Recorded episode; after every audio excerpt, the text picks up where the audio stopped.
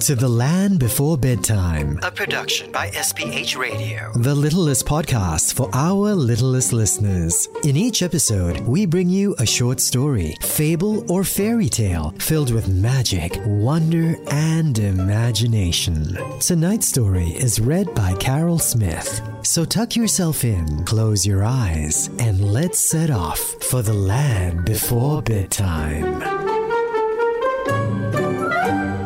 The Little Prince, an adaptation. There was once a little prince who lived by himself on a small asteroid called B612.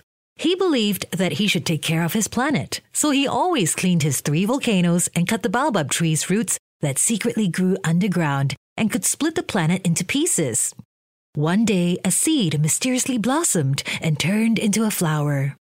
You are so beautiful, he said. I'm going to water you and protect you with this glass globe at night. The little prince decided to call her Rose. He loved her very much, and Rose loved her little prince as well. They were together all the time, but because Rose was constantly demanding for the little prince's attention, he started to doubt about her feelings for him.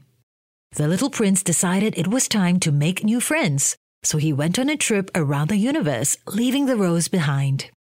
On the first planet, the little prince found a king who had lived there on his own for many years. When he saw the little prince, he happily said, Good, I've someone to rule now. So the king started to order him around and called him his subject. But the little prince was not used to taking orders from anyone. Friends don't give orders anyway, so he decided to leave. The little prince continued his journey, and on the next planet, he found a man very well dressed. The vain man said to the little prince, Oh, now I have someone to admire me. The man dressed in all sorts of clothes and expected the little prince always to tell him how good he looked. But after some time, little prince thought, Friendship should not be based only on compliments.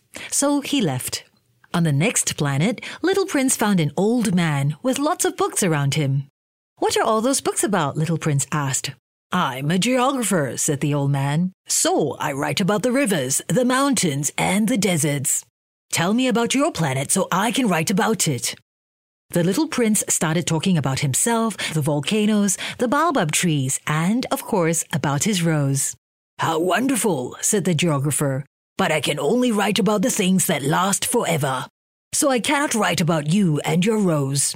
The little prince had never thought that he or his rose was not eternal, and he felt sad. The geographer had no interest in him, and friends do, so he left and traveled to a planet called Earth. On Earth, a little prince met a fox and asked her, Can we be friends? Only if you tame me, said the fox. The little prince was intrigued. What does taming mean? he asked. It means to establish ties, to create a bond, the fox said. Otherwise, you're just a little boy to me, like thousands of other little boys, and I have no need of you. And you too have no need of me, for I'm just like any other fox. I'm beginning to understand, said the little prince. There is a flower. I think she has tamed me. I miss her a lot. So the little prince realized that even though his flower was so proud and temperamental, she was unique to him and a true friend. My rose needs me, he thought, so he decided to go back, back to his volcanoes and to his baobab trees.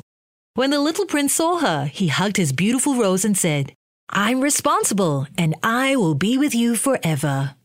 The end.